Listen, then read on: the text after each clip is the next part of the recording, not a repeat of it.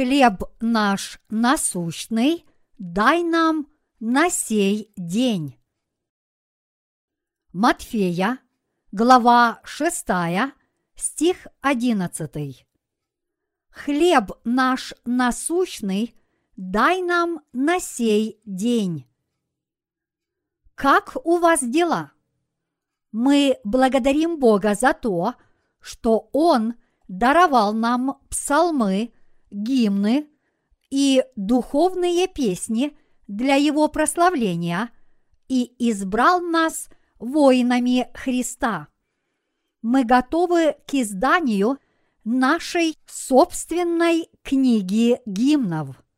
К настоящему времени написана 21 духовная песня, и они добавлены в приложение к нашей книге гимнов «Славьте имя Иисуса». Хотя все наши хвалебные песнопения о Евангелии воды и духа, чем чаще я их пою, тем больше они мне нравятся. Мы благодарим Бога за то, что Он позволил нам, праведникам, написать и петь эти хвалебные песнопения для себя. Как было бы замечательно, если бы Евангелие воды и духа было проповедано с самого начала христианства в нашей стране. Мы можем спросить, что если бы Евангелие воды и духа было проповедано с того самого момента, когда христианство пришло в нашу страну? Я считаю, что если бы это было так, то весь мир уже стал бы земным раем. Когда я об этом думаю, я сожалею о прошлом.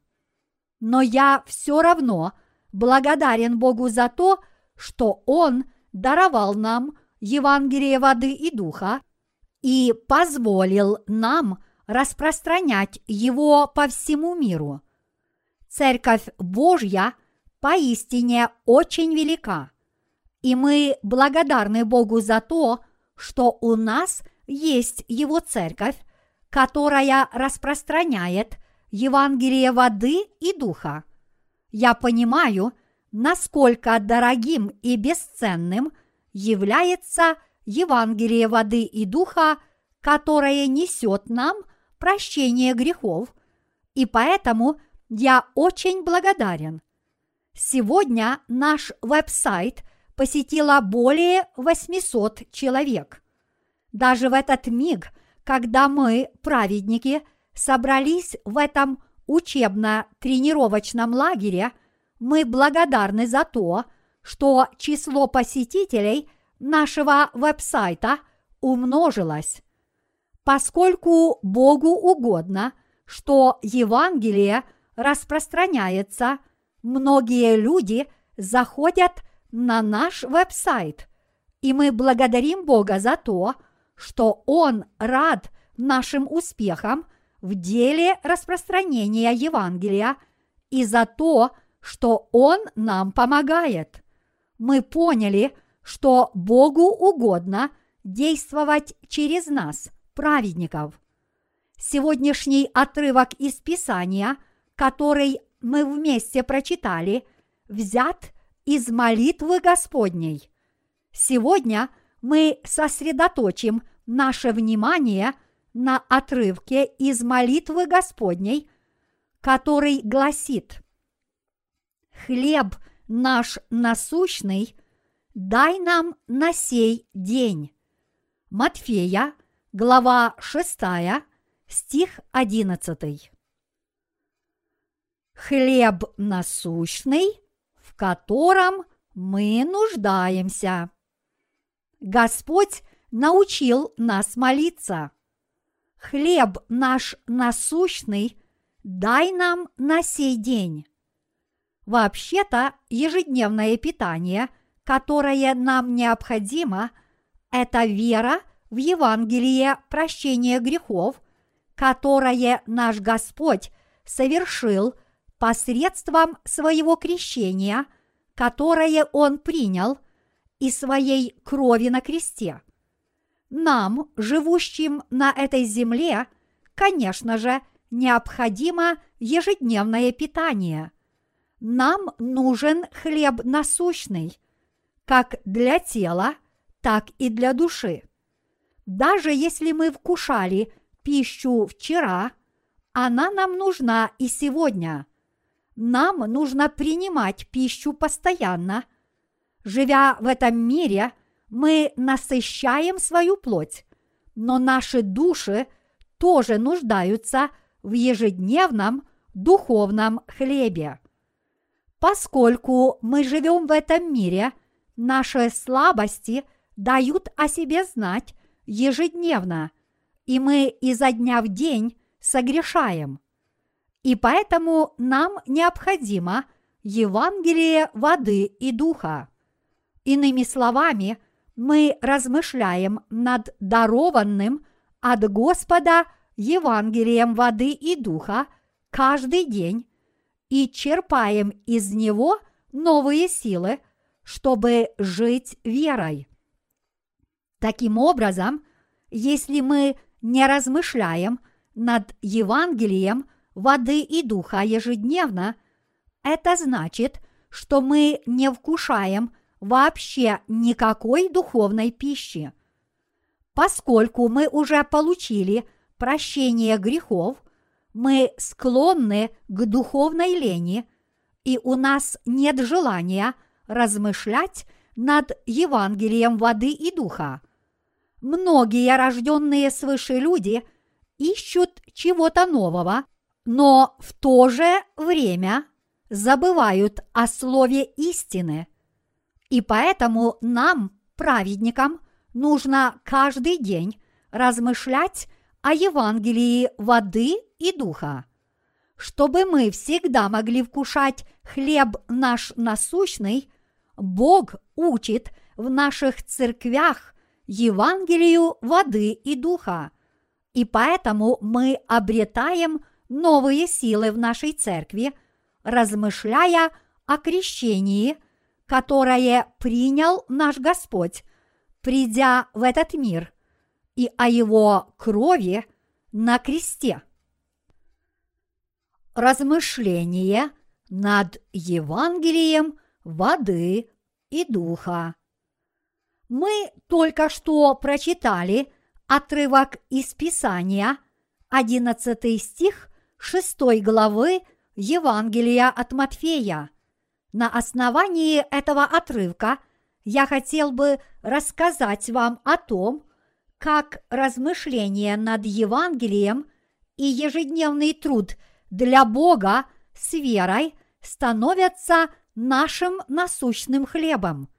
Но сначала давайте прочитаем слово из 13 стиха 3 главы Евангелия от Матфея. Тогда приходит Иисус из Галилеи на Иордан к Иоанну креститься от него. Это слово говорит нам о том, что наш Господь пожелал принять крещение от Иоанна Крестителя, чтобы уничтожить все наши грехи.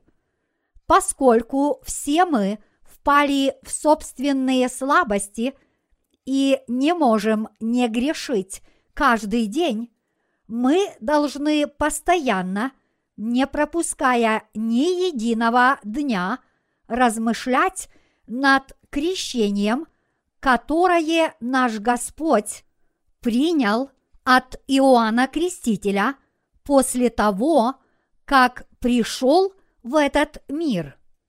Если же мы когда-нибудь забудем о том, что Иисус принял крещение, чтобы уничтожить наши грехи, мы лишимся хлеба жизни и умрем от голода. И тогда Бог уже не будет действовать в нашей жизни. Следовательно, Евангелие воды и духа – это жизнь для верующих в Иисуса. Почему Иисус захотел принять крещение от Иоанна Крестителя после того, как пришел в этот мир.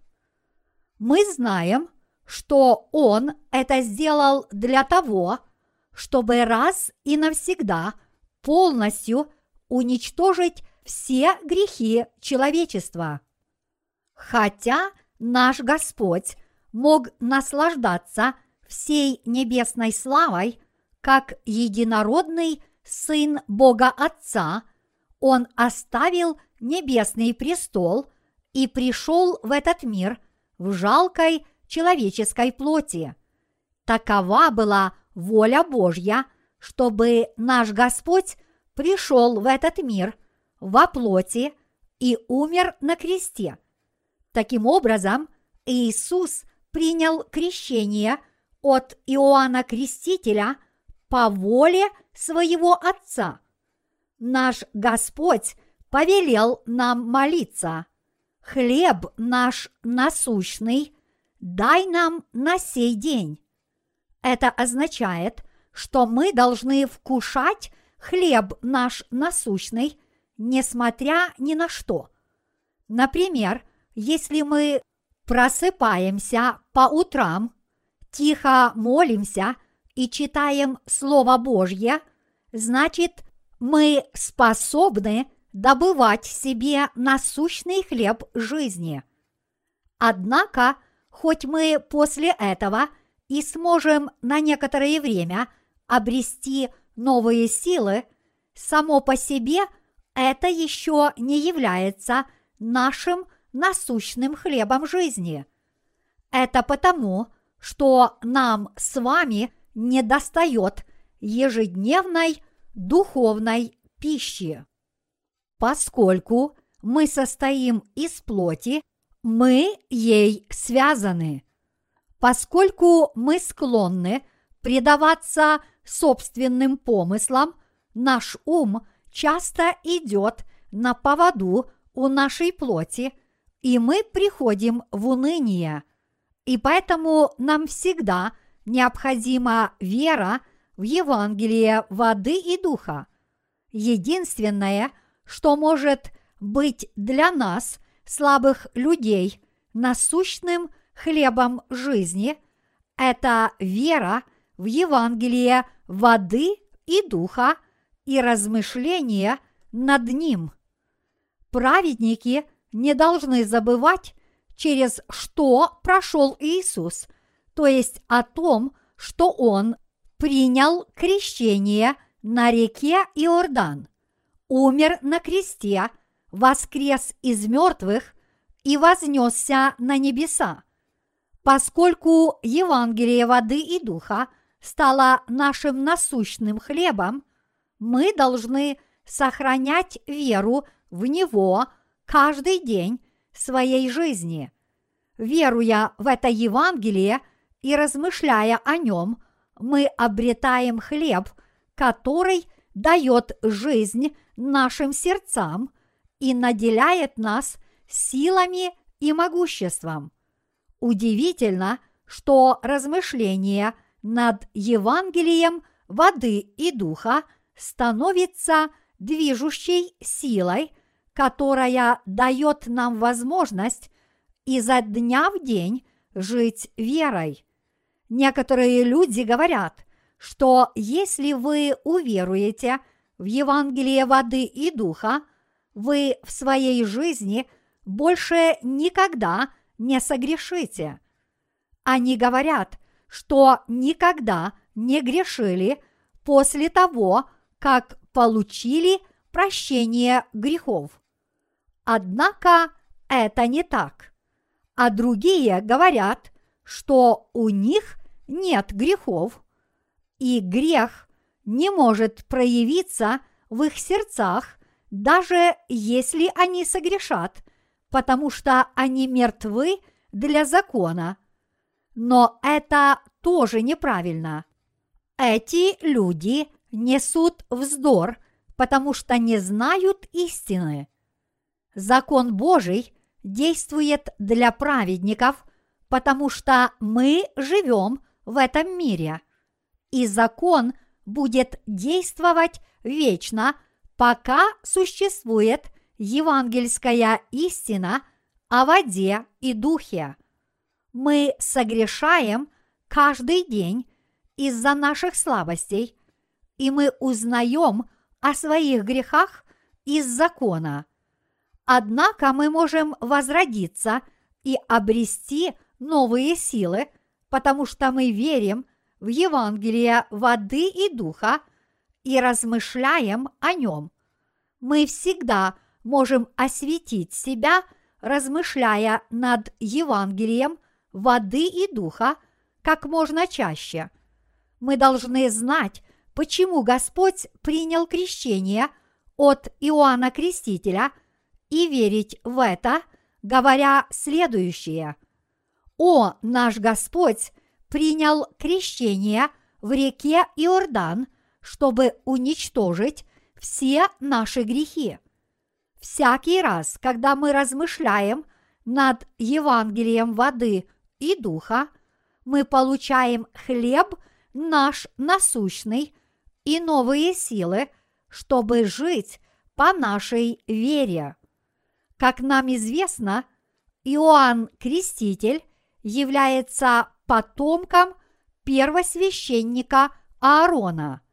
Наш Господь засвидетельствовал, что Иоанн Креститель является представителем всего человечества. Матфея, глава 11, стих 11.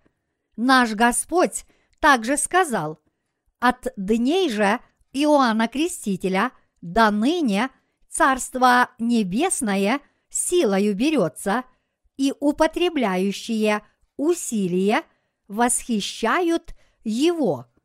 Матфея, глава 11, стих 12. В Ветхом Завете Бог обещал, «Вот я пошлю к вам Илью, пророка, пред наступлением Дня Господня, великого и страшного». Малахия, глава 4, стих 5. И Господь также засвидетельствовал, что Он есть Илия, которому должно прийти. Матфея, глава 11, стихи 13-14. Должен ли был Иоанн Креститель прийти в этот мир? Да, поскольку Иоанну Крестителю было дано поручение передать все наши грехи Иисусу, он родился на шесть месяцев раньше Иисуса. Он сначала дал людям крещение покаяния. Покайтесь, порождения ехидны. Если вы не покаетесь, топор отрубит вам ноги. Он упрекал людей и пытался обратить их к Иисусу.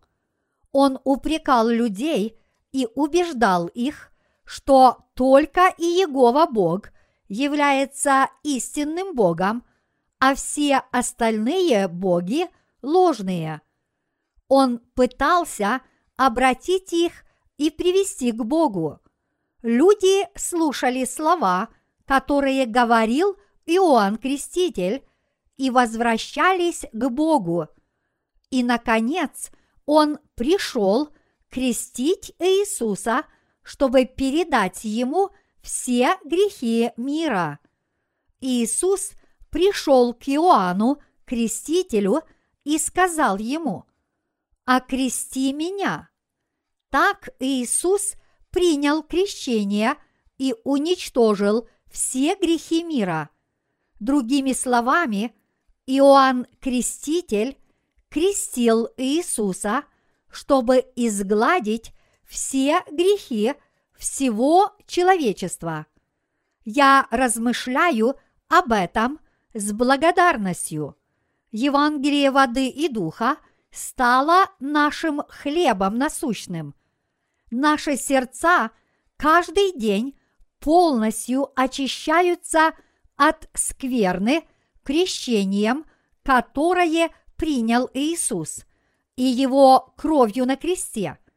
мы имеем возможность избавляться от человеческой жадности и греховности и каждый день жить как воины Христа перед Богом с новыми сердцами благодаря Евангелию воды и духа.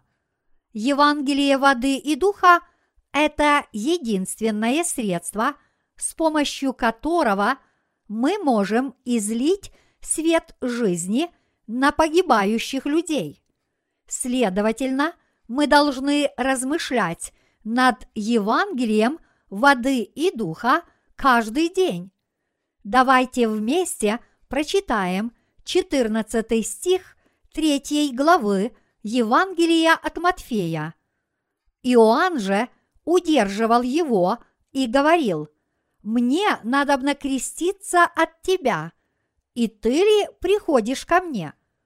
Когда Иисус пожелал принять крещение от Иоанна Крестителя на реке Иордан, тот спросил его, «Это ты должен меня крестить, но зачем ты приходишь ко мне? Поначалу Иоанн Креститель отказывался крестить Иисуса, однако когда он услышал, что именно так будет исполнена вся правда, он повиновался и крестил его.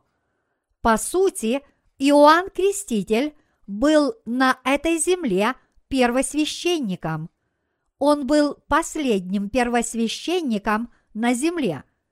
Эпоха Ветхого Завета завершилась деянием, которое совершил Иоанн Креститель.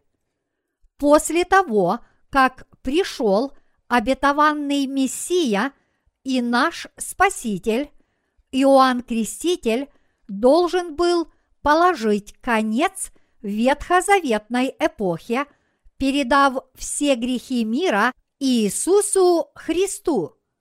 Явился ветхозаветный прообраз и принял крещение, благодаря которому тем, кто уверовали во все обетования, было даровано спасение.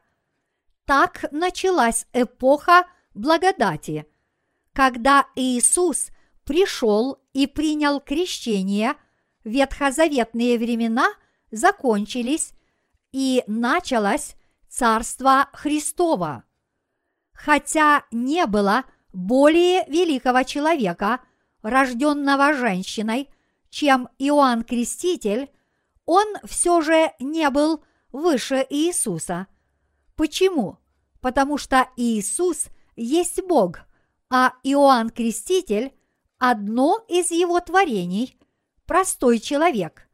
Иисус Христос по своей природе отличается от нас, сотворенных Богом Отцом. В послании к евреям написано, если мы прочитаем послание к евреям, то узнаем о превосходстве Иисуса Христа – Автор послания к евреям засвидетельствовал этот факт, сравнив Иисуса с ангелами из ветхозаветных писаний. Короче говоря, послание к евреям описывает, насколько Иисус стоит выше ангелов. Почему автор этого писания счел необходимым написать послание к евреям и распространить его среди евреев, живших в его время. И насколько оно было важным. Евреи, которые жили в то время, услышали Евангелие воды и духа и уверовали в него. Они видели Иисуса Христа собственными глазами и знали, почему Иисус принял крещение и умер на кресте. Однако у них была устная традиция поклонения ангелам, которая передавалась их предками из поколения в поколение. И поэтому некоторые люди считали Иисуса одним из ангелов или даже занимавшим более низкое положение, чем ангелы. Поскольку многие израильтяне поклонялись ангелам, служители Божьи должны были рассказать им, что Иисус намного выше ангелов. Он творец, хотя ангелы были сотворены, Иисус Христос – Сын Бога Отца, это Творец всей Вселенной и всего сущего в ней. Хотя личность автора послания к евреям точно не установлена, богословы считают, что это апостол Павел или Варнава в связи с глубокими познаниями автора в ветхозаветных писаниях. Как бы то ни было, автор послания к евреям был служителем Божьим, который верил в Евангелие воды и духа. Вторая глава послания к евреям рассказывает о превосходстве Иисуса Христа. Хотя Он пришел в человеческой плоти, данная книга говорит о превосходстве Иисуса Христа и Его высоком положении.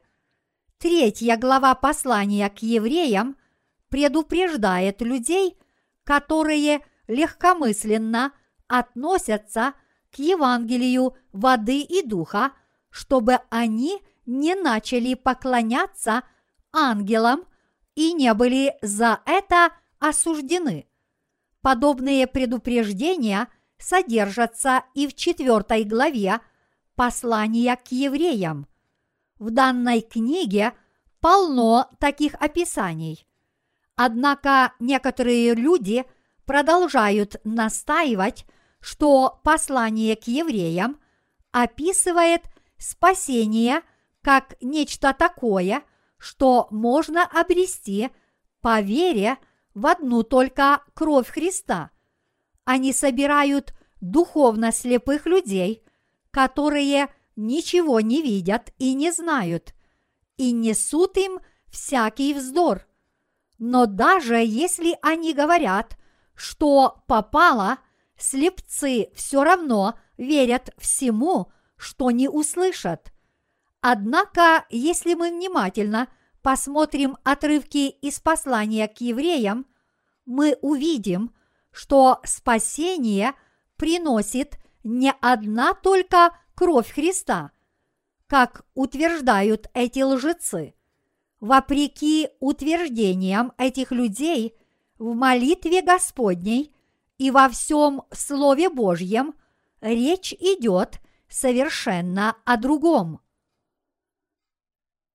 Важная роль Иоанна Крестителя.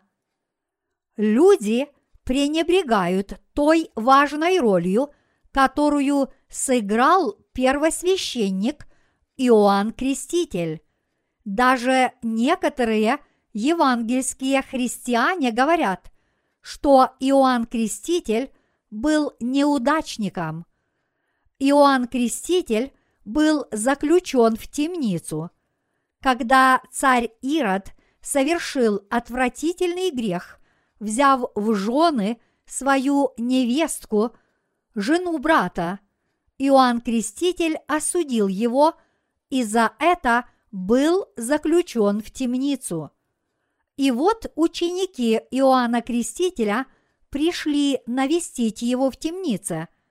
Тогда Иоанн Креститель спросил их, «Правда ли то, что я слышу?»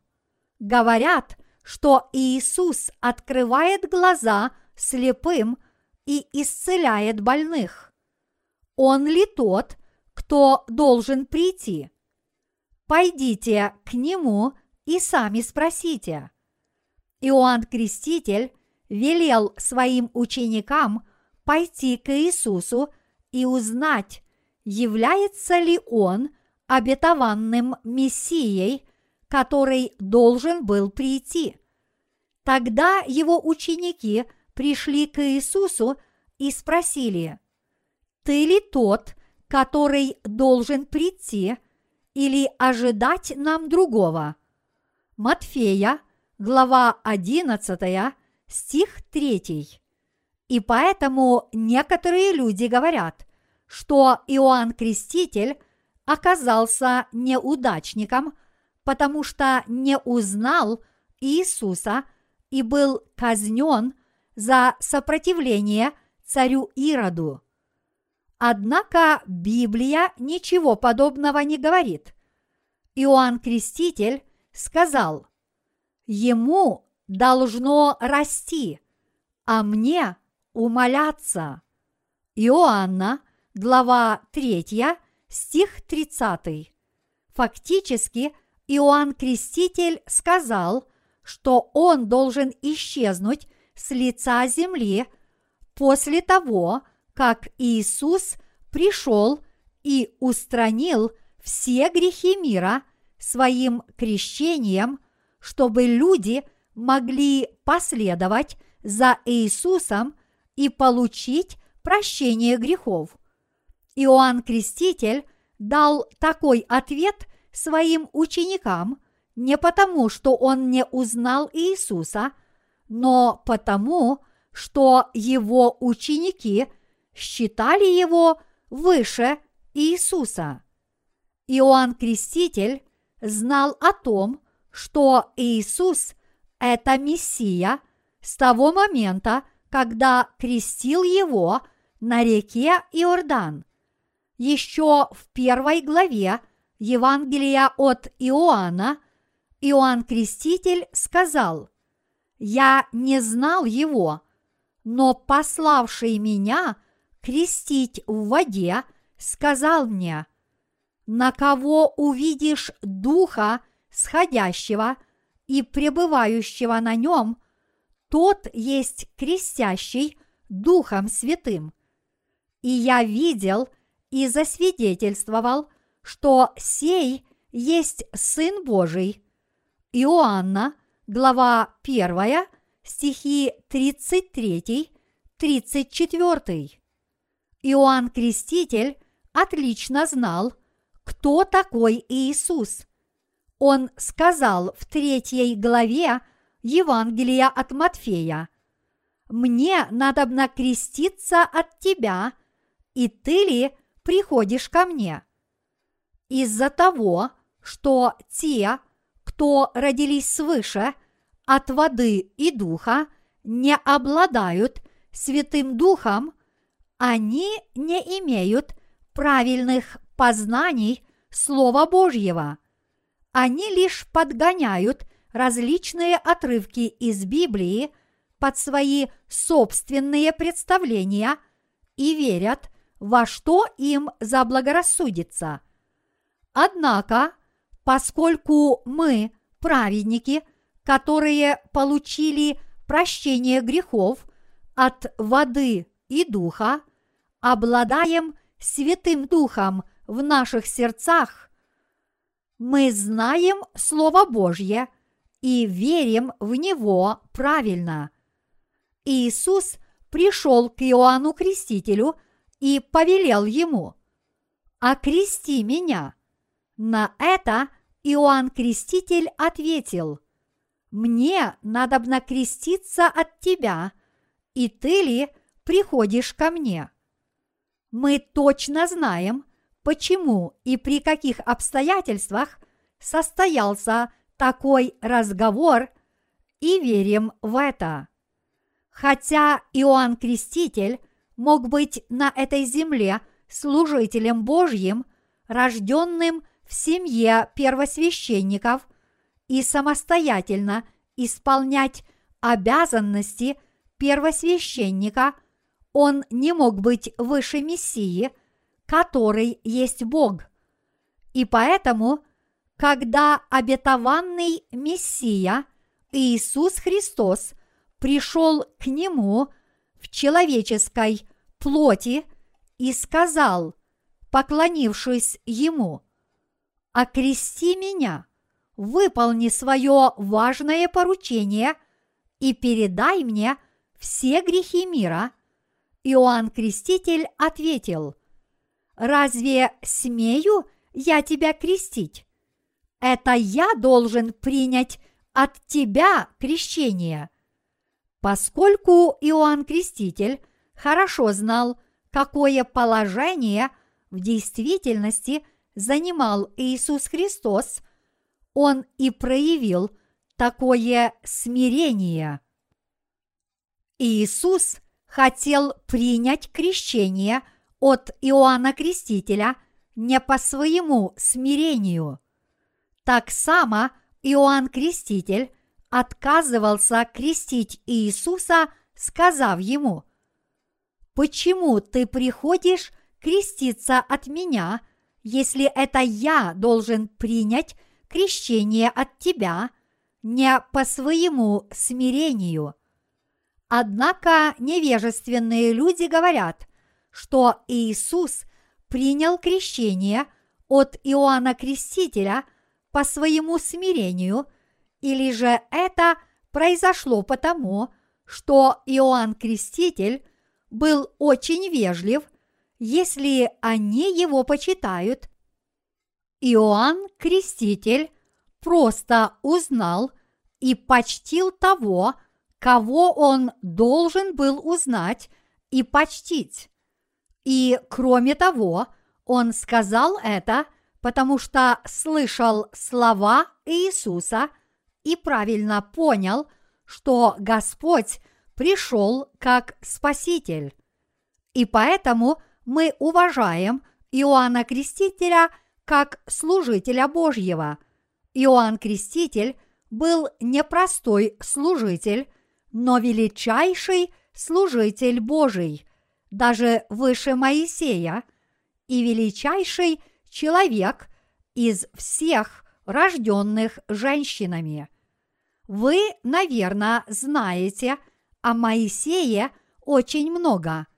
Иоанн Креститель выше Моисея, который говорил с Богом лицом к лицу, и выше пророка Исаии – большинство христиан очень высокого мнения о Моисее, но не слишком жалуют Иоанна Крестителя. Однако это неправильно. Сам Иисус сказал, «Истинно говорю вам, из рожденных женами не восставал больший Иоанна Крестителя. И если хотите принять он есть Илия, которому должно прийти. Он придет и обратит многих людей ко мне. Он обратит заблудшие души. Но те, кто не верует в то, о чем он свидетельствует, в последние дни понесут наказание в огне.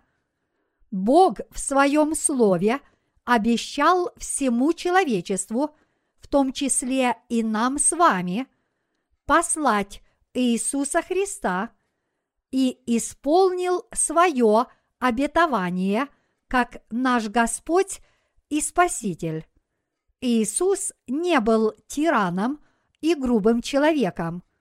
Он не был великим учителем нравственности, но был святым – всемогущим Богом, совершенным во всех отношениях. Так надлежит нам исполнить всякую правду. Матфея, глава 3, стих 15 гласит Но Иисус сказал ему в ответ «Оставь теперь, ибо так надлежит нам исполнить всякую правду. Иисус уничтожил все грехи каждого человека, приняв крещение от Иоанна Крестителя. Вот поэтому Иисус сказал, «Оставь теперь, ибо так надлежит нам исполнить всякую правду». Поскольку Иисус Христос пришел в этот мир как жертвенный агнец, который изгладил все грехи этого мира. Он все эти грехи уничтожил. Вот почему Иисус сказал Иоанну Крестителю эти слова. Наш Господь пришел в этот мир и принял крещение от Иоанна Крестителя, а Иоанн Креститель позволил этому быть. Иоанн Креститель крестил Иисуса, возложив руки ему на голову, а Иисус принял крещение от представителя всего человечества, то есть Иоанна Крестителя. Мы бесконечно грешим в этом мире, однако наш Господь пришел в этот мир и принял крещение от Иоанна Крестителя, чтобы устранить все наши грехи. Подобно тому, как мы наедаемся, когда принимаем пищу, мы обретаем новые силы, размышляя над вышеизложенным удивительным фактом. Если мы признаем перед Богом, что мы слабы и нечестивы, и если мы верим в тот факт, что Господь устранил все наши грехи посредством крещения, которое Он принял, наши сердца очищаются и освещаются, когда мы размышляем над евангельской истиной. Если мы верим в то, что Иисус уничтожил все грехи, которые мы ежедневно совершаем – то все наши грехи действительно передаются Иисусу Христу, а наши сердца получают полное прощение грехов. И более того, мы становимся святыми людьми перед Богом, которые могут жить, не стыдясь. Получив прощение грехов водой и духом, мы стали святыми чадами Бога, которые могут проповедовать Его правду по всему миру. Бог стал нашим хлебом жизни.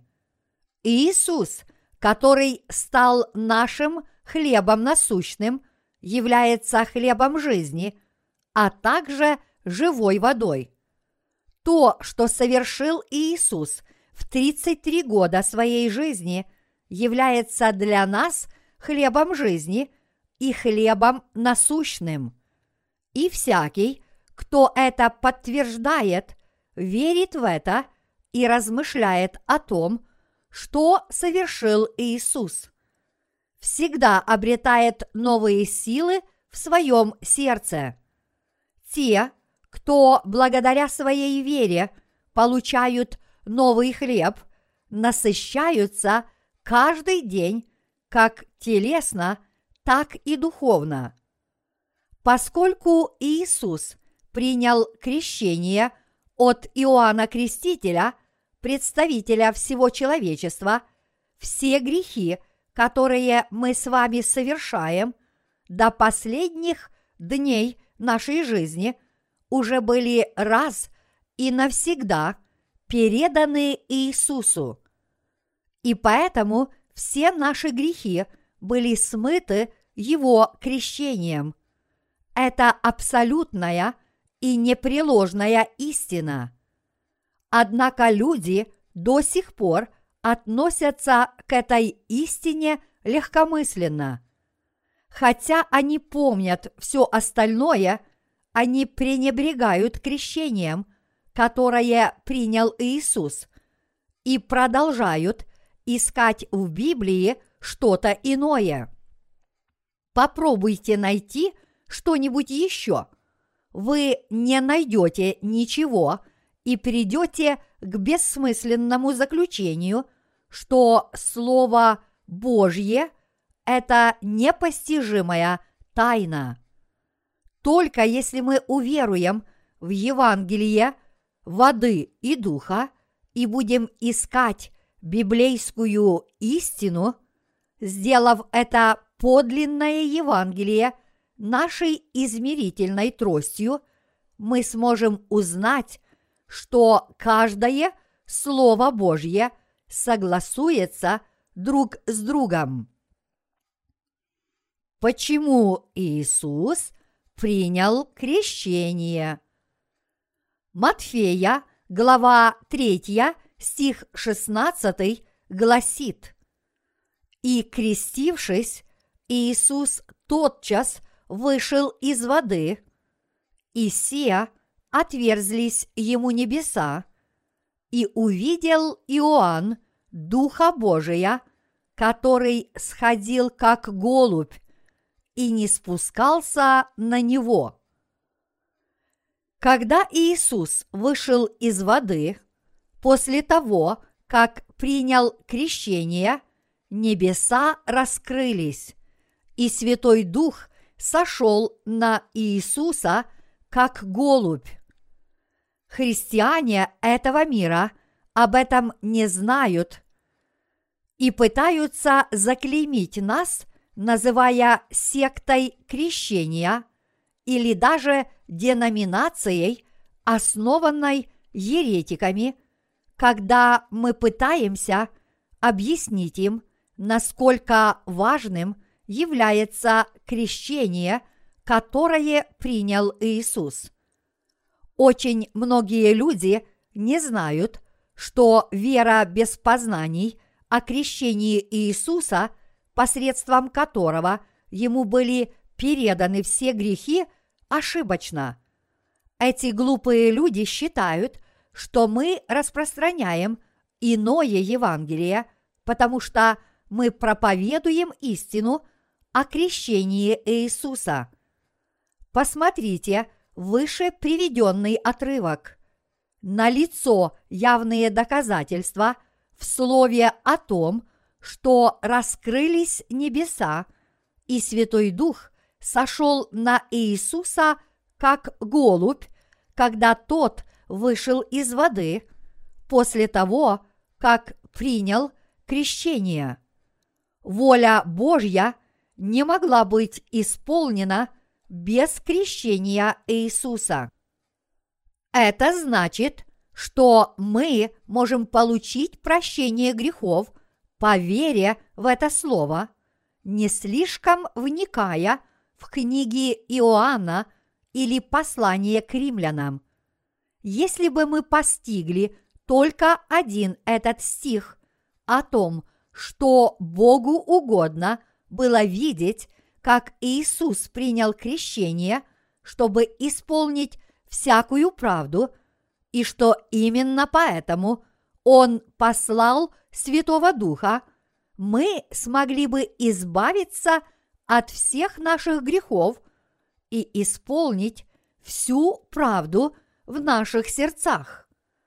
То, что наш Господь пришел в этот мир и принял крещение, означает, что все грехи всего человечества были переданы Ему раз и навсегда. А поскольку все грехи были переданы Иисусу, Он понес эти грехи на крест, на котором и умер. То, что Иисус принял крещение и вышел из воды, подразумевает три факта. Во-первых, то, что Иисус устранил все наши грехи. Во-вторых, то, что Он умер на кресте, пролив свою кровь. В-третьих, то, что Он воскрес из мертвых. И более того, тот, кто все это совершил, принадлежит к Святой Троице. Именно Бог Дух Святой велел Иисусу прийти в этот мир и принять крещение от Иоанна Крестителя, умереть на кресте и воскреснуть из мертвых, чтобы избавить нас от всех наших грехов. Бог Отец, Сын Его Иисус Христос и Дух Святой – эти три личности согласились между собой избавить нас от всех грехов и совершить это чудесное спасение. И поэтому не может быть такого Евангелия, которое утверждает, что Иисус умер на кресте, покрыв наши грехи своей кровью, но не упоминает, что перед этим Он принял водное крещение, и не может быть Евангелия, которое утверждает, что Иисус принял крещение, но не умер на кресте. Мы не можем утверждать, что Иисус принял крещение по своему смирению. И мы не можем исключить из Евангелия его крещение, придавая особое значение одной только его крови на кресте. А утверждение о том, что Иисус был обычным человеком, тоже является богохульством и ложной верой. Поскольку Иисус по своему естеству является Богом, Он сумел уничтожить все наши грехи, когда принял крещение от Иоанна Крестителя. Иисус умер на кресте, уничтожив все наши грехи, которые Он взял на себя посредством своего крещения. Иисус сумел уничтожить все наши грехи, приняв крещение, пролить свою кровь на кресте под бременем всех грехов мира, сказать, что Он исполнил всякую правду и воскреснуть из мертвых, потому что Он есть святой Бог. Итак, Бог Отец совершил все это в единстве со Своим Сыном и Святым Духом. Он исполнил все в соответствии со своим замыслом сделать нас своими людьми, избавить нас от всех наших грехов, призвать нас к совместной жизни в священном Царстве Божьем и принять нас в число своих детей. Точнее говоря, Иисус, как представитель небес, принял крещение от представителя земли, умер на кресте и воскрес из мертвых на третий день. Когда я смотрю на святых служителей Божьих или самого себя, я вижу, что все мы очень слабы. Мы видим, что грешим каждый день. Когда мы потакаем собственным помыслам, мы ведем себя очень неподобающе. Один гимн гласит «Во грехах и печалях много лет я провел. В мире этом скитался, счастья в нем не нашел. Но грехи Бог простил мне, даровал мне спасение. Он принял меня – избавив от заблуждения. О Божья любовь, безграничная Божья любовь! Кровью Спасителя даровал мне прощение. О Божья любовь, безграничная Божья любовь! Давайте прославим Его в песнопениях. Разве могут те, кто, несмотря на свою веру в Иисуса, – остаются грешниками, петь этот гимн с таким воодушевлением. Они прославляют не любовь и заслуги Христа, а собственную греховность. Они с воодушевлением поют этот гимн, как будто гордятся тем, что в их сердцах есть грехи. Они поют этот гимн – с такой уверенностью, несмотря на свои грехи и нечистую совесть. Заслуга Иисуса в том, что избавил нас от всех грехов водой и кровью. но исповедуя одну только Его кровь, они поют с такой уверенностью, как будто нет ничего плохого в том, что у них есть грехи, хоть они и верят в Иисуса. И такой их энтузиазм соблазняет тех, кто ничего не знают о Евангелии воды и духа. Даже фальшивые драгоценности блестят ярче, чем настоящие. Золото с примесями блестит ярче, чем чистое золото. И пластиковые макеты пищевых продуктов выглядят вкуснее, чем настоящая еда. Подделок очень много не только в этом мире, но даже в мире веры. Мы можем стать праведниками, несмотря на то, что наши слабости дают о себе знать каждый день. Каким образом мы становимся праведниками, если мы грешим каждый день? Иисус устранил все наши грехи, приняв крещение.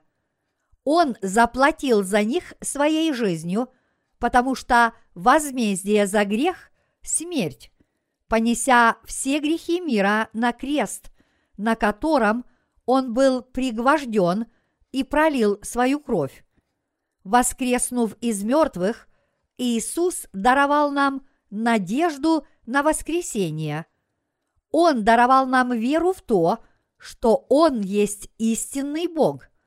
Таким образом, мы можем стать праведниками, потому что Он даровал нам Евангелие воды и духа, посредством которого мы сможем полностью возродиться свыше. Иисус избавил нас, заплатив за наши грехи своей жизнью вместо нас. То есть Иисус искупил нас ценой своей жизни. Вот как мы обрели спасение. Нам не пришлось умирать за наши грехи на кресте и расплачиваться за них, потому что Иисус пришел ради нас в этот мир, взял на себя все наши грехи посредством своего крещения и искупил их на кресте. Мы стали безгрешными, потому что Иисус воскрес из мертвых, чтобы вернуть нас к жизни после того, как взял на себя наши грехи и искупил их. Наш Господь стал нашим совершенным Спасителем, и мы стали безгрешными по вере в Него. Это Божье правосудие заслуживает наших славословий. По сути, мы с вами являемся просто глиной. Точнее говоря, мы были созданы из праха. Раньше вы, наверное, воздерживались от пищи и воды, чтобы истово молиться. В таких случаях мы можем почувствовать, что наши тела обезвожены.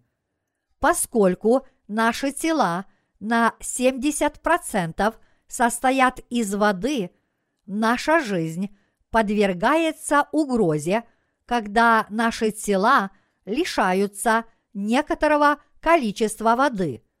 Мы можем несколько дней обойтись без пищи, но без воды никак. Если вода, из которой состоят наши тела, полностью высохнет, мы превратимся в горсть праха. Мы созданы из праха, но стали живыми душами, когда Бог вдохнул в наши ноздри дыхание жизни. Много споров и дискуссий идет по поводу духовности в современном христианстве. Недавно я смотрел по телевизору дискуссию о духовности, в которой участвовали ведущие, два богослова с докторской степенью и несколько других людей. Духовность есть духовность. Таков был их окончательный вывод. Когда после 45 минут дискуссии их спросили, подведя итоги, можете ли вы дать определение такому понятию, как духовность одним словом, то даже богословы не смогли дать ответа. Они не могут точно сформулировать, что такое духовность. Хотя их дискуссия продолжалась 45 минут, они не смогли подвести итоги. А один из богословов сказал, в книге «Бытие» написано «И создал Господь Бог человека из праха земного и вдунул в лицо его дыхание жизни, и стал человек душою живою» поскольку нам известна тайна этого дыхания жизни, которое вошло в наши ноздри, мы не можем судить о духовности. Они еще не родились свыше. Несмотря на свое блестящее образование, которое они получили в самом престижном богословском учебном заведении – они ничего не знают о духовности, потому что в их сердцах нет Святого Духа. Богословское значение слова «духовность» таково – качество или состояние духовного бытия. Конечно, слово «духовность» имеет намного больше значений. Мы обычно – повышаем свой духовный уровень, посещая утренние богослужения, жертвуя большие суммы денег, усиленно проповедуя, совершая добрые дела и не совершая тех грехов, которыми запятнали себя наши верующие предки. Мы можем назвать это духовностью – вот к такому выводу они пришли в конце. Глядя на это, мы видим очень глубокое разложение христианства. И я понял, что настало время для того, чтобы на сцене появились праведники и поведали слово истины. Только Евангелие воды и духа может дать четкий ответ на вопрос о том, что такое духовность, что значит быть человеком, зачем людям нужно получить прощение грехов и почему нам нужно возродить свою духовность в первую очередь. И мы, рожденные свыше от воды и духа, должны на эти вопросы ответить.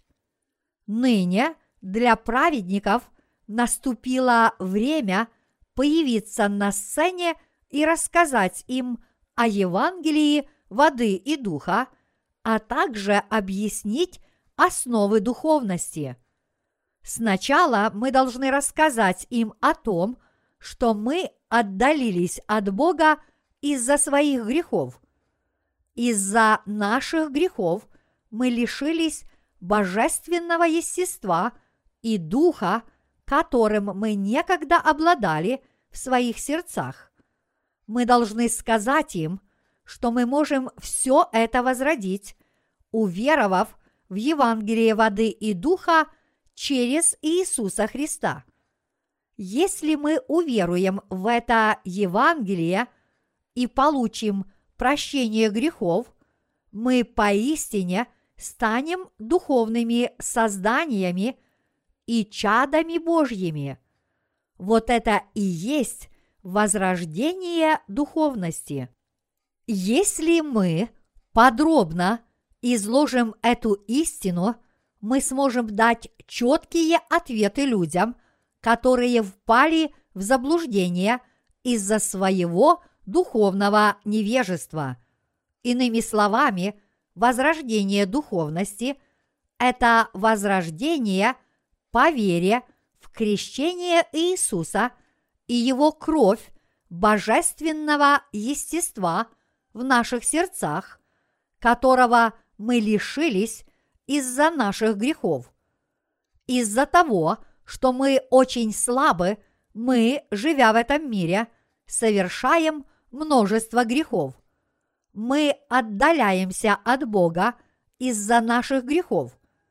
И если мы не изгладим эти грехи полностью, мы уже никогда не сможем жить духовной жизнью, но так и будем связаны своими плотскими слабостями. Поэтому мы должны уверовать в крещение, которое принял Иисус и которое содержит все необходимое для возрождения нашей духовности. Крещение включает в себя те факты, что Иисус устранил все наши грехи, приняв крещение от Иоанна Крестителя, что Он умер на кресте, пролив свою кровь, что Он воскрес из мертвых и что Иисус Христос есть Сын Божий, равно как и наш Бог. Крещение содержит все необходимое для наших душ. И поэтому мы снова и снова должны подтверждать это Евангелие, из которого мы можем вкушать хлеб наш насущный ежедневно.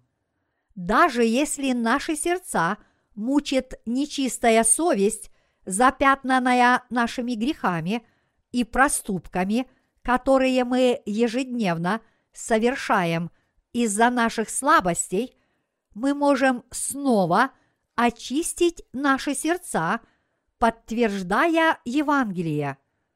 Если наши мысли и сердца запятнаны нашими плотскими слабостями, наше убеждение в том, что Господь сделал нас совершенными, еще более укрепится в наших сердцах, только если мы будем помнить о крещении, которое принял Иисус от Иоанна Крестителя, о том, что он сказал, когда принял крещение, что произошло после того, как он вышел из воды, и что засвидетельствовал Святой Дух. Благодаря этому наши души насытятся – и мы обретем новые силы, чтобы жить по нашей вере. Таким образом, мы сможем жить как воины Христа, пока мы находимся на этой земле. Мы должны быть благодарными за это Евангелие воды и духа и вкушать хлеб наш насущный ежедневно – размышляя над этим Евангелием. Господь попросил нас молиться. Хлеб наш насущный дай нам на сей день. Матфея, глава 6, стих 11. Хлеб наш насущный лежит не в каком-то неизвестном месте. Наш Господь сказал о хлебе насущном следующее. Иоанна, глава 4, стих 32 гласит «У меня есть пища, которой вы не знаете». А далее в стихе 34 наш Господь говорит «Моя пища есть творить волю пославшего меня и совершить дело его.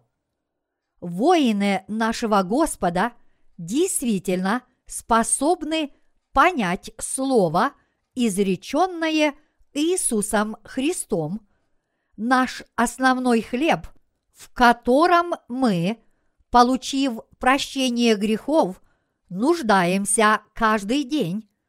Это Евангелие воды и духа. Хлеб насущный для нас, верующих в Евангелие воды и духа, которое совершил Иисус, это ежедневное размышление над этим Евангелием. Когда мы обретаем новые силы, вкушая и подтверждая Евангелие воды и духа каждый день, мы получаем наш ежедневный хлеб жизни. А когда мы занимаемся Божьими делами, наши души тоже насыщаются хлебом насущным. Второй хлеб, который нужен нам, праведникам, это труд для нашего Господа. Когда Иисус Христос совершил то, что Бог Отец пожелал осуществить в этом мире через своего Сына, Иисус Христос сказал, что дело Божье – это Его хлеб. Если те, кто получили прощение грехов, не занимаются духовными делами, они подобны солдатам, которые умирают на поле боя, не участвуя в битве. Если мы, воины, утратим моральный дух и боеготовность, нас пленят враги и лишат нас всего, в том числе и жизни. Итак, поскольку мы, получив прощение грехов, являемся воинами Божьими, мы должны постоянно делать дело Божье и вести духовную войну, чтобы сохранить свою жизнь. Итак, трудясь для Бога и посвятив свои тела и души духовным делам, мы вкушаем хлеб, который сохраняет нам жизнь каждый день. Независимо от высокотехнологического вооружения, если солдаты не желают им пользоваться и не хотят воевать и проходить боевую подготовку, они не смогут спасти себе жизнь во время войны. Даже несмотря на то, что Церковь Божья предлагает Слово Божье каждый день, человек, который не хочет его принять, фактически уже мертв. Бог сказал праведникам, что труд ради него – это их хлеб. И это действительно так. Тем, кто получили прощение грехов по вере в Евангелие воды и духа, поручена какая-либо часть Божьего дела. Мы трудимся ради Евангелия на разных служениях. А если мы не работаем, это может быть удобным для нашей плоти, но на сердце у нас будет так пусто и неспокойно, что нам не захочется жить. Наши сердца опустеют и обнищают, что приведет нас к голодной смерти.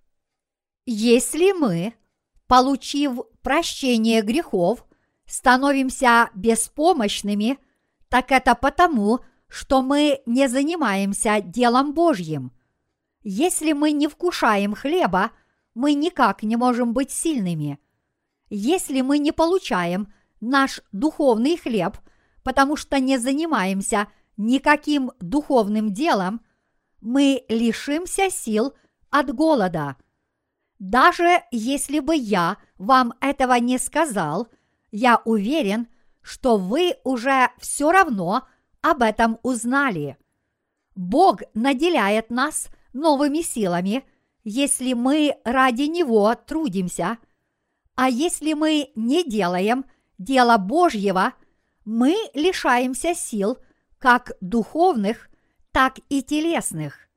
Если у нас нет сил, значит мы не понимаем того, что мы стали воинами. Мы нуждаемся в Евангелии воды и духа. Мы должны ежедневно подтверждать Евангелие воды и духа и размышлять над ним. Мы должны ежедневно признавать свои грехи, которые мы каждый день совершаем, вновь подтверждать, что наш Господь все эти грехи изгладил, благодарить Его за это и обретать новые силы.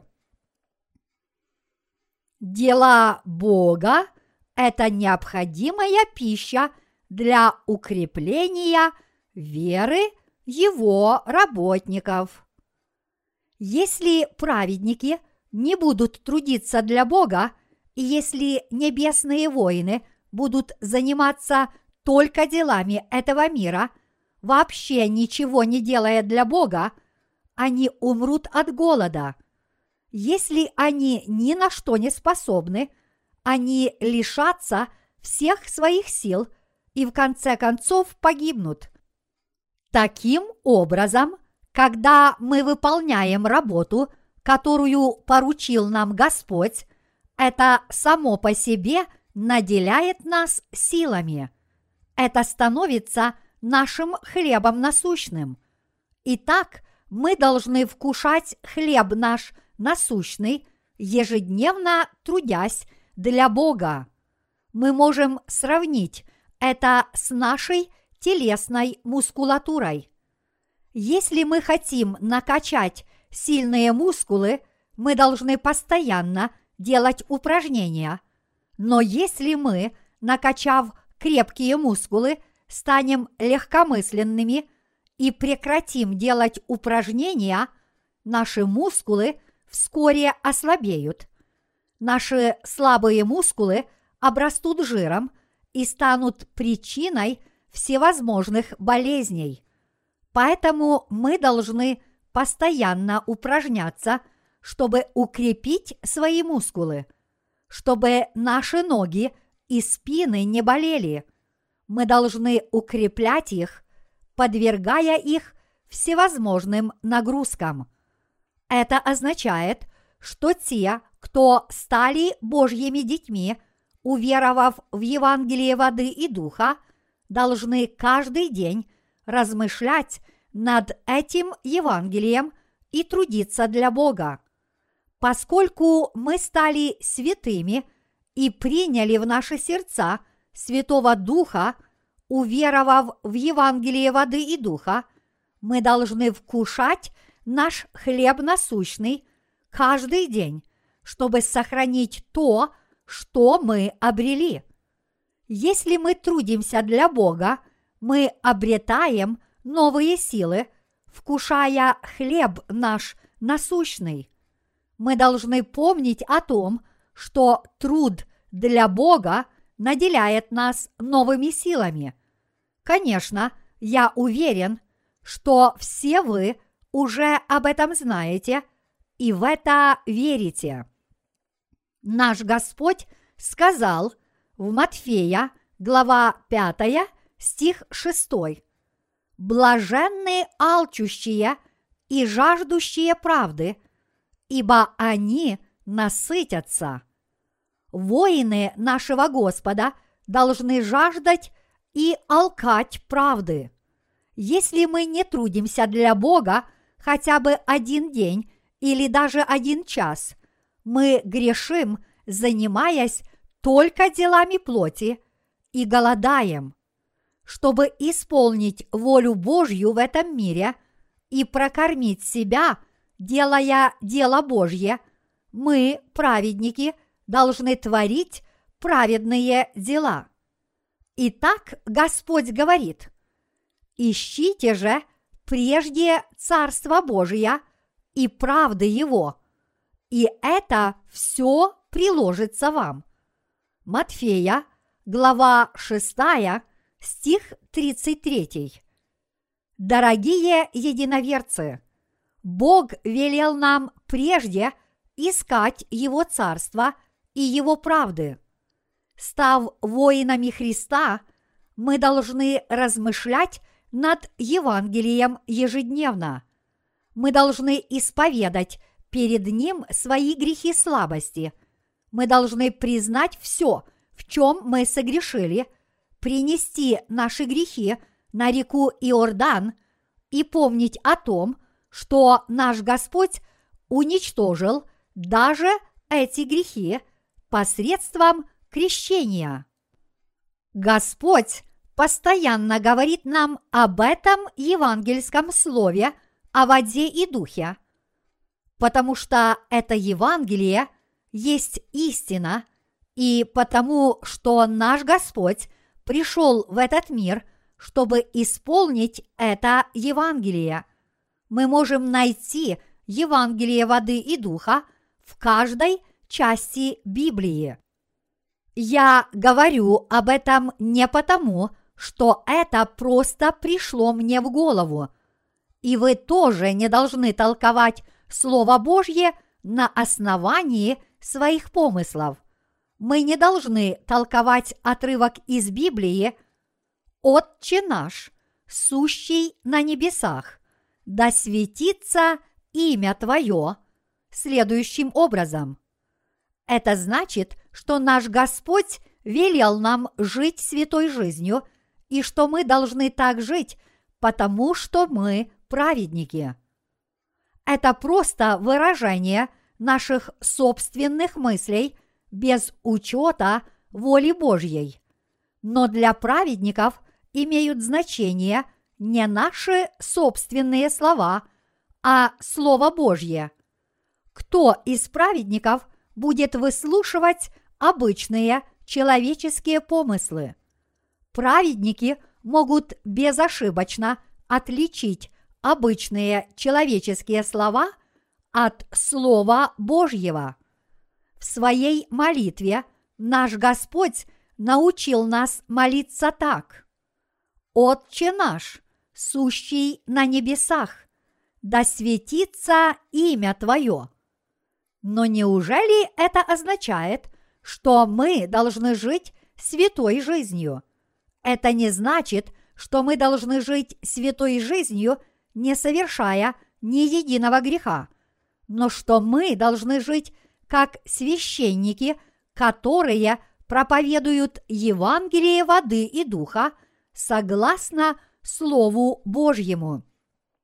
Наш Господь который нас очень хорошо знает, не велит нам жить, не совершая ни единого греха, потому что наши слабости дают о себе знать каждый день нашей жизни. Господь ясно говорит нам о том, что мы должны знать и дает нам силу жить таким образом, только если мы верим в Его Слово. Мы должны знать, что Он исполнил всю правду, чтобы мы могли жить верой. Однако из-за того, что люди читают Библию, прежде не познав Евангелие воды и духа, они не понимают истинного намерения Божьего и пытаются понять Библию буквально. Поскольку им велено молиться – да светится имя Твое, они считают, что у них не должно быть нечестивых помыслов, и им следует вести себя добродетельно. Однако вам должно быть известно, что такая точка зрения и такие знания – это ложное представление и ложная вера перед Богом. Бог нас сотворил – и поэтому знает нас со всех сторон. Иисус Христос – это наш Творец и Спаситель. Так неужели вы думаете, что Он все это сказал, ничего не зная о наших человеческих слабостях? Нет, конечно. Нет такого, чего бы Иисус, наш Творец и Спаситель, о нас не знал – ему известно все. В Псалме 138, стихи 1, 5 написано «Господи, Ты испытал меня и знаешь, Ты знаешь, когда я сажусь и когда встаю. Ты разумеешь помышления мои издали, иду ли я, отдыхаю ли, ты окружаешь меня, и все пути мои известны тебе. Еще нет слова на языке моем. Ты, Господи, уже знаешь его совершенно. Сзади и спереди ты объемлешь меня и полагаешь на мне руку твою. Наш Господь знает о нас все. Он знает о нас все, от колыбели до могилы. Он знает все о наших предках и наших потомках. Понимаете ли вы это? Даже если мы сами себя не знаем, наш Господь нас знает. Отрывок «Отче наш, сущий на небесах, да светится имя Твое» означает «живите верой, чтобы имя нашего Отца не было опорочено». Он не требовал от нас совершенной жизни, но велел нам принять совершенное прощение грехов в свои сердца и творить в своей жизни добрые дела Божьи по нашей вере в Евангелие воды и духа, которое является истинным Евангелием. Это означает, что мы должны стать воинами Христа по нашей вере. Это означает, что мы должны вкушать хлеб наш насущный с верой. Бог уже дал нам весь хлеб, который нам нужен. Мы можем вкушать хлеб наш насущный, только если мы живем верой. Он уже даровал нам всевозможные небесные благословения. Если мы, праведники, с возрожденными сердцами, будем жить по нашей вере внутри церкви, мы будем вкушать хлеб наш насущный ежедневно.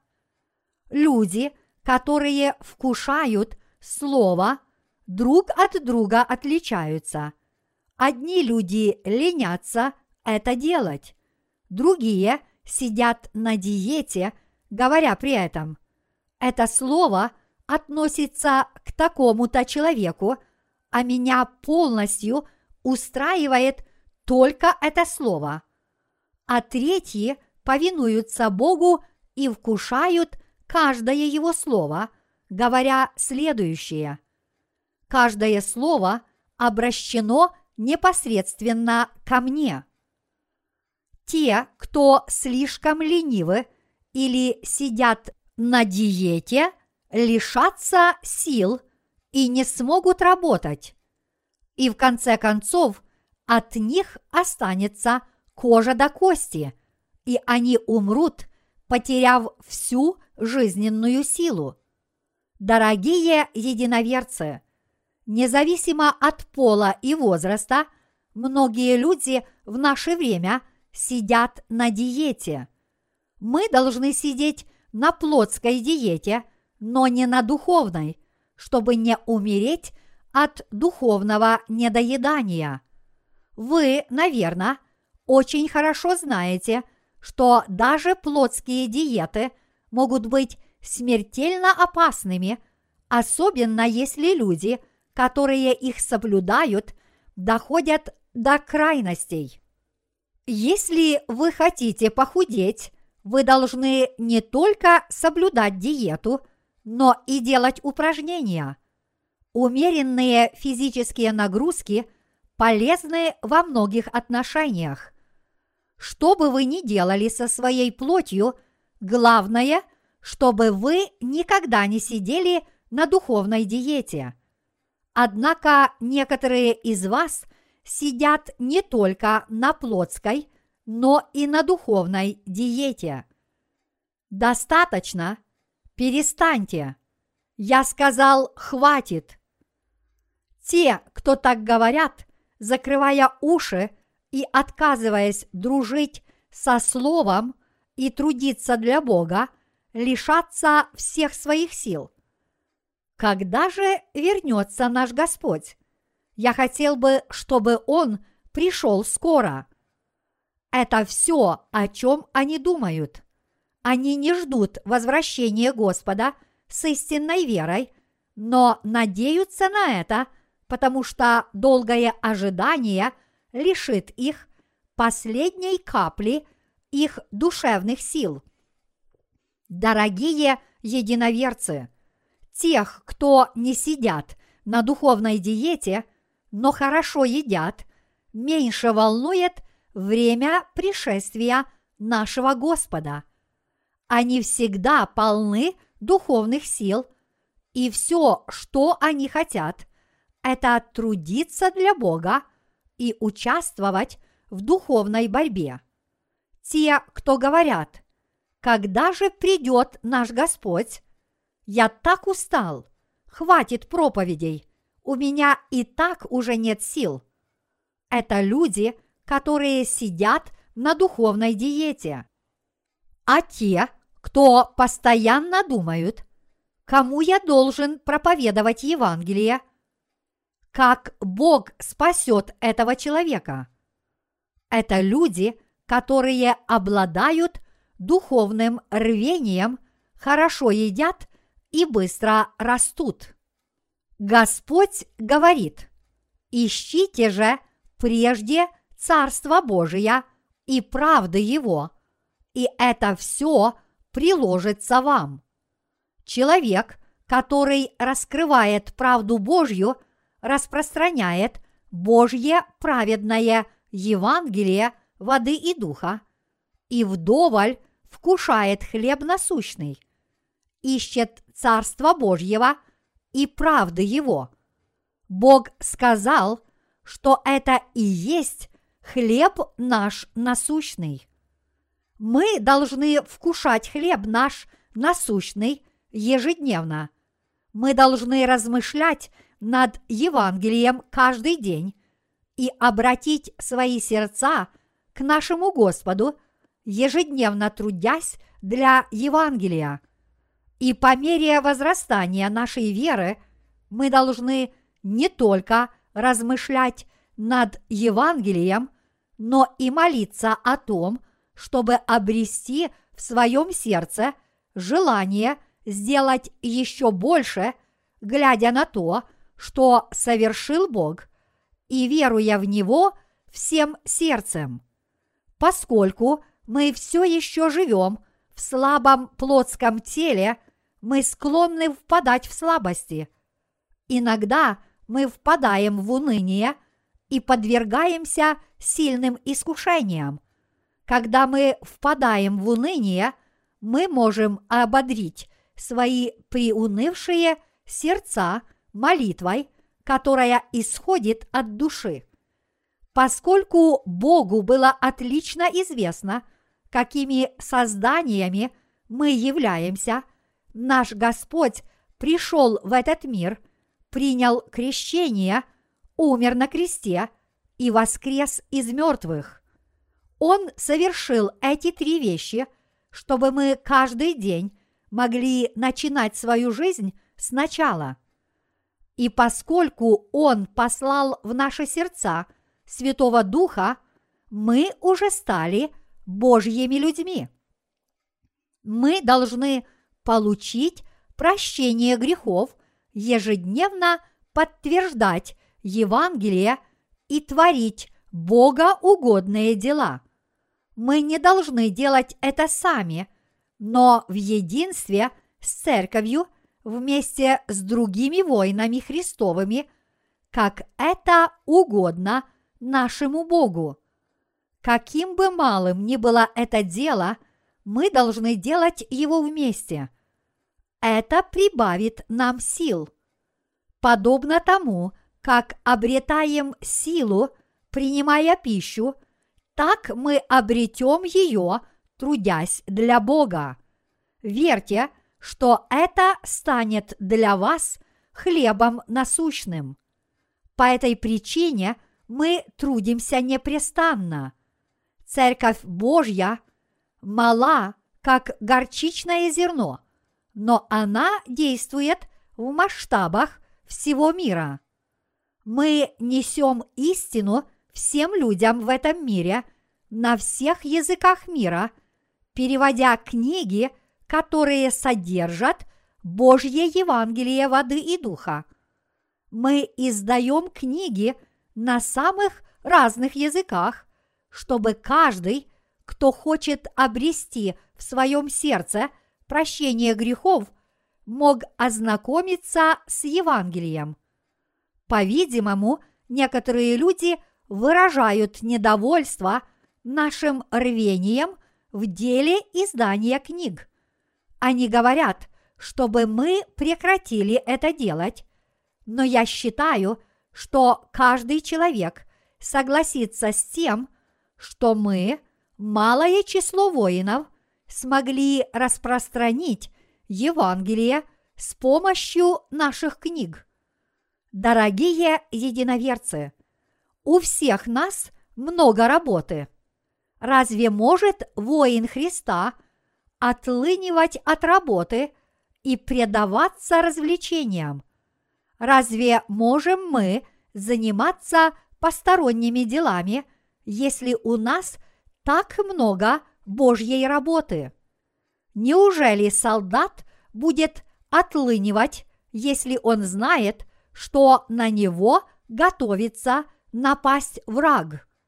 Господь сказал, «Раб же тот, который знал волю господина своего и не был готов, и не делал по воле его, бит будет много».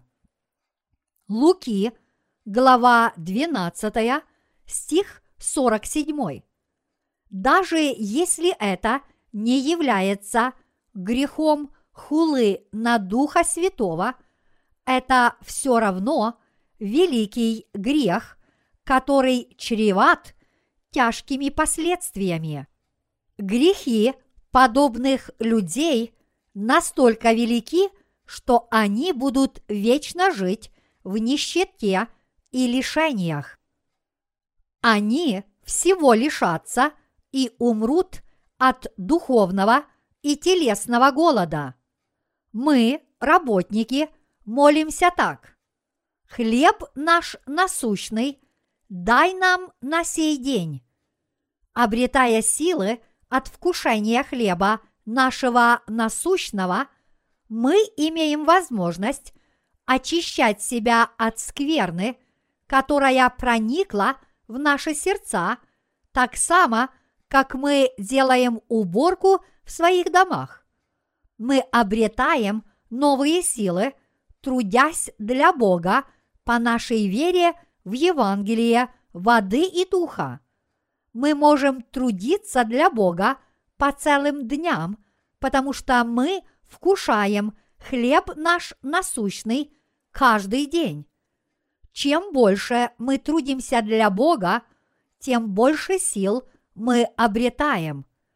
Благодаря этому удивительному факту мы знаем, что мы поистине делаем дело Божье.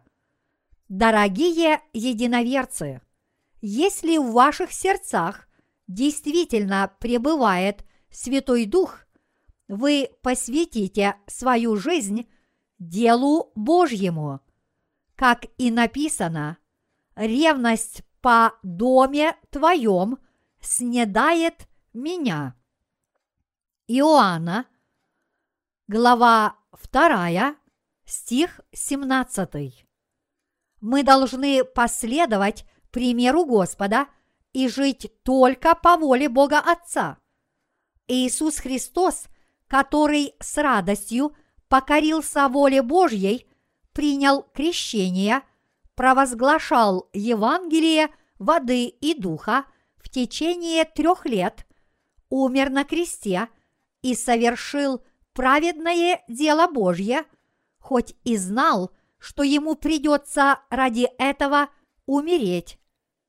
Таким образом, он стал для всех нас совершенным примером для подражания – Отныне те из вас, кто ощущают слабость, должны осознать, что вы недостаточно питаетесь потому что не вкушаете ваш хлеб насущный. Если вы чувствуете слабость, несмотря на то, что у вас на столе всегда есть пища, это значит, что вы ее не съели. Но если вы чувствуете слабость, несмотря на то, что съели свою еду, это значит, что ваше тело обросло жиром, потому что вы не работали. Вы чувствуете усталость из-за своего избыточного веса. Вывод прост. Вы ослабеете и лишитесь духовных сил, если вы не запечатлели Слово Божье в своих сердцах, несмотря на то, что оно всегда перед вами в изобилии. И кроме того, вы не только ослабеете, но и почувствуете усталость из-за своего избыточного веса, если ваша вера не сопровождалась делами, несмотря на то, что вы запечатлели Слово Божье в своих сердцах. Если вы вкусили Слово Божье, вы должны в нем упражняться, чтобы ваши духовные мускулы стали твердыми, как камень. Если мы уверовали и запечатлели Слово Божье в своих сердцах, мы должны делать дело Божье, чтобы укрепить свою веру. Те, кто на глазах у других приобрели здоровую и крепкую веру, знают, как нужно себя вести в соответствии с нею. Живя в этом мире, мы испытываем много невзгод. Бывает так, что мы полностью выбиваемся из сил. И порой жизнь кажется нам очень трудной. Но в другой раз мы чувствуем себя вполне здоровыми и счастливыми, и наши сердца радуются. Если святой родился свыше по своей вере в Евангелие воды и духа, и если у него сейчас нет сил, потому что до сих пор он не жил верой, убедите его просто заняться делом Божьим, даже если вы не поддерживаете с ним никаких отношений. Если он будет делать дело Божье, и даже если это дело будет небольшим, вы увидите, как душа его возродится, и он обретет новые силы. Мы должны запечатлевать Слово Божье в своих сердцах каждый день. Мы должны вкушать хлеб наш насущный, делая дело Божье. Именно так мы должны хранить святость Божью в своих сердцах. Мы благодарим Бога за то, что Он по своей благодати обеспечил нас хлебом насущным.